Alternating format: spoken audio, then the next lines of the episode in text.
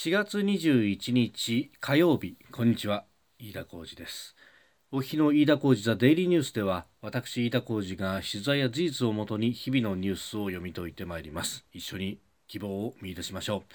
え今日取り上げるニュースですがまずは今日一日で動いた北朝鮮金正恩氏の動向について。え今日の午前中ですがアメリカの CNN が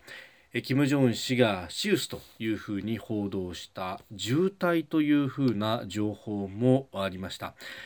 北朝鮮の金正恩氏手術を受けたと報じて渋滞となっていると情報もあるとアメリカの CNN テレビが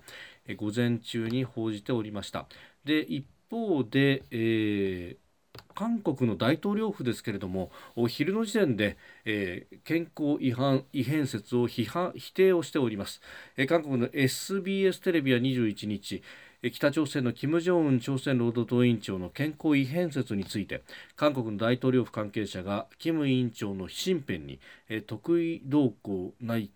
というふうに報じたというふうに、えー、アメリカの報道を韓国が否定をしたと。でさらにですね、え韓国の連合ニュースは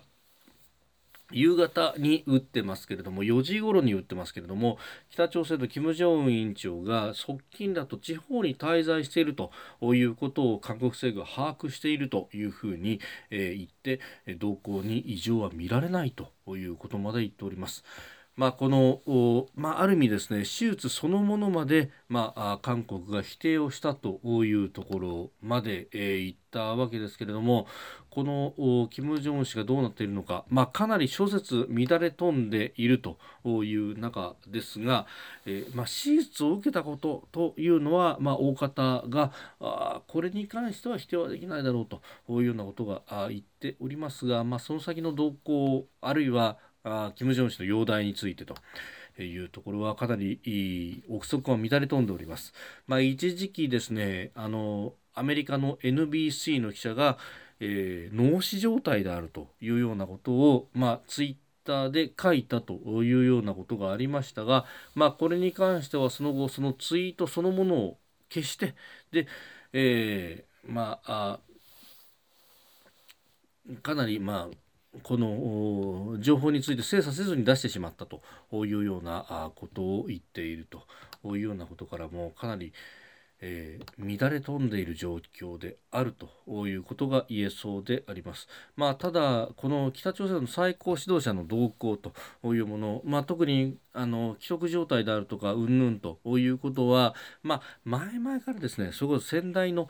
キム・ジョンイル総書記の時代から、まあ、渋滞であるというようなことが報じられながら、えー、それが、まあ、誤りだったということが後に言われていると。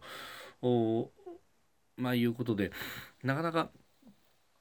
断定のしづらいところではありますけれども、まあ、一方でアメリカのメディアがこれだけのことを報じているということは少し留意すべきであろうということがあります。まあ、あの今までもですね、えー、妹に対しての権限の異常であるとかそういったことも含めて考えると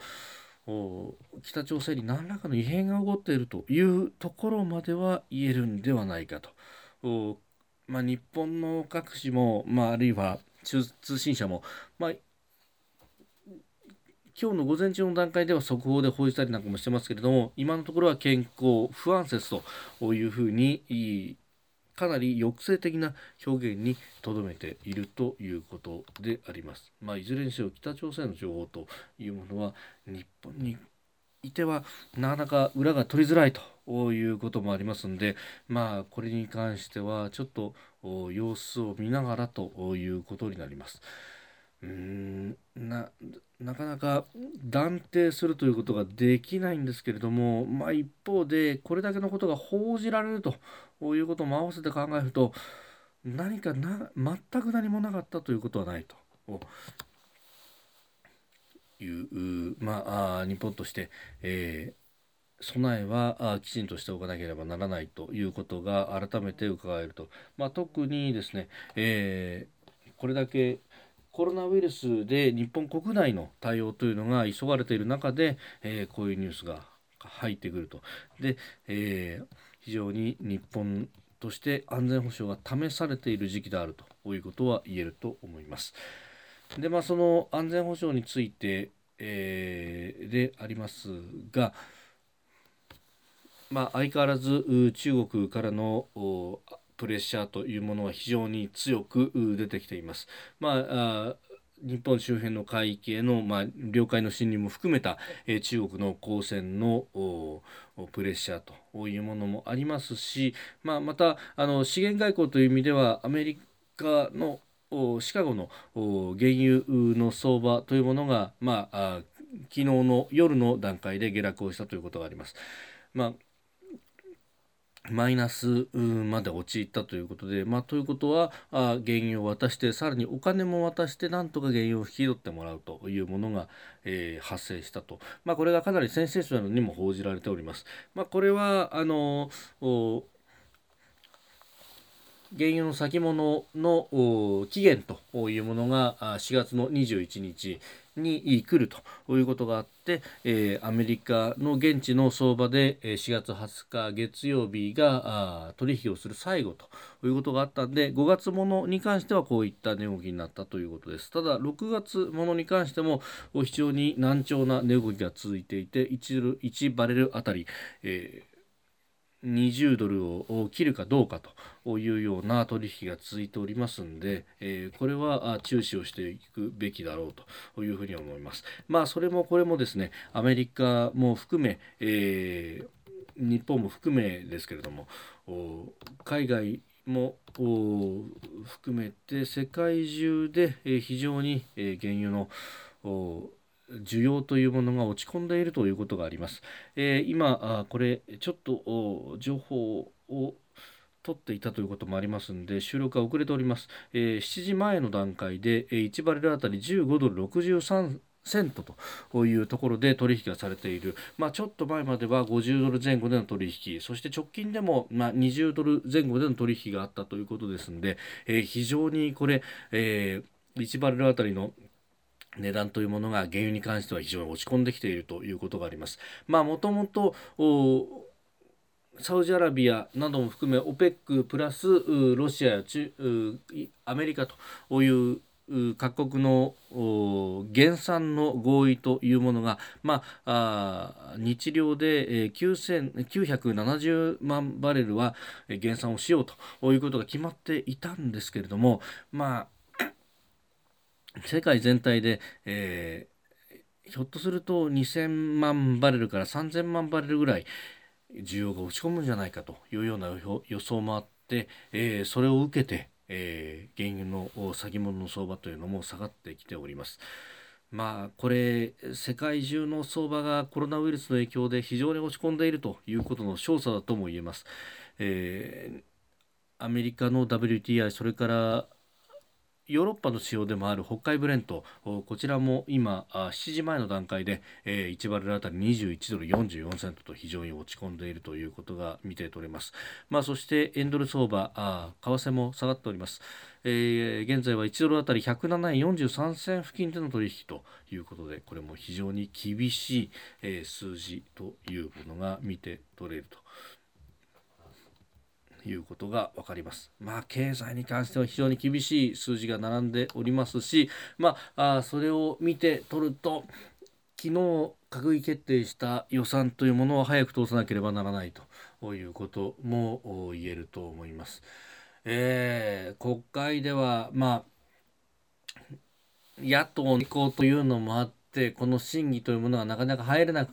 くいいままに、えー、補正予算が中ぶらになっております、えー、昨日20日に予算、えー、補正予算25兆円の真水を出すという補正予算が閣議決定をされましたけれども、えー、これと審議入りは1週間置いて27日の見込みということになっていてそして、えー、審議を終えて、えー、この予算が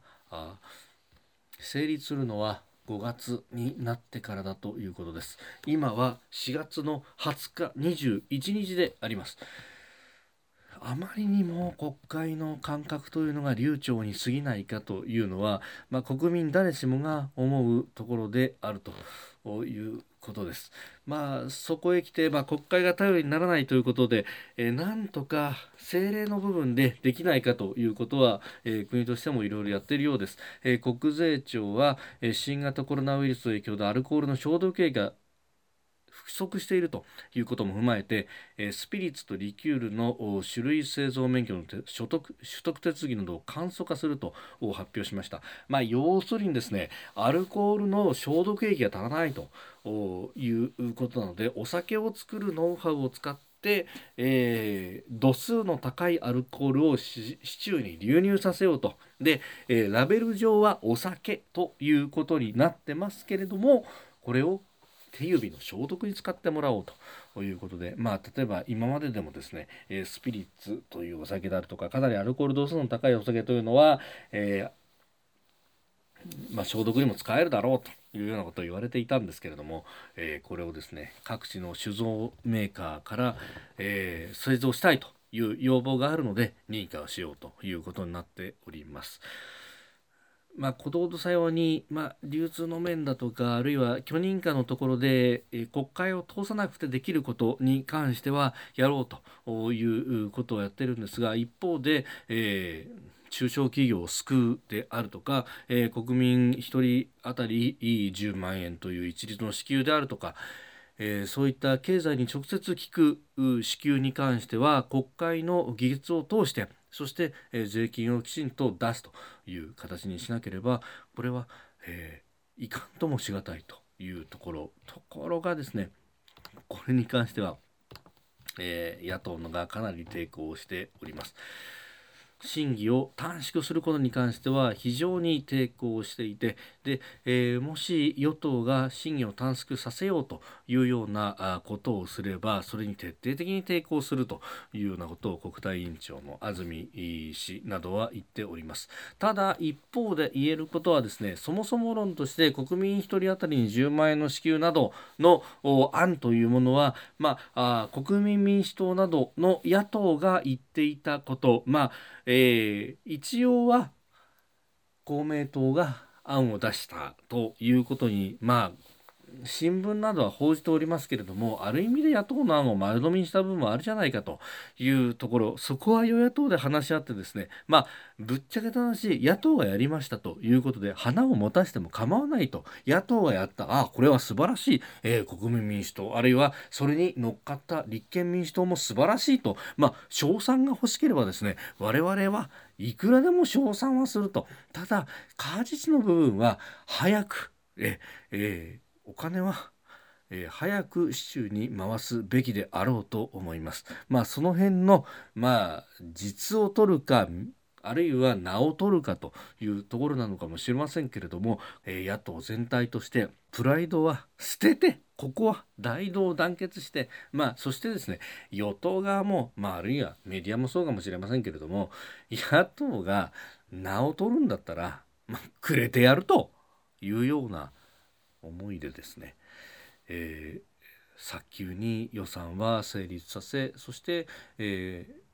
ー、国民1人当たりあるいは困っている企業に対して、えー、きちんと救済のスキームというものを運用すべきのではないかと非常に思うわけであります。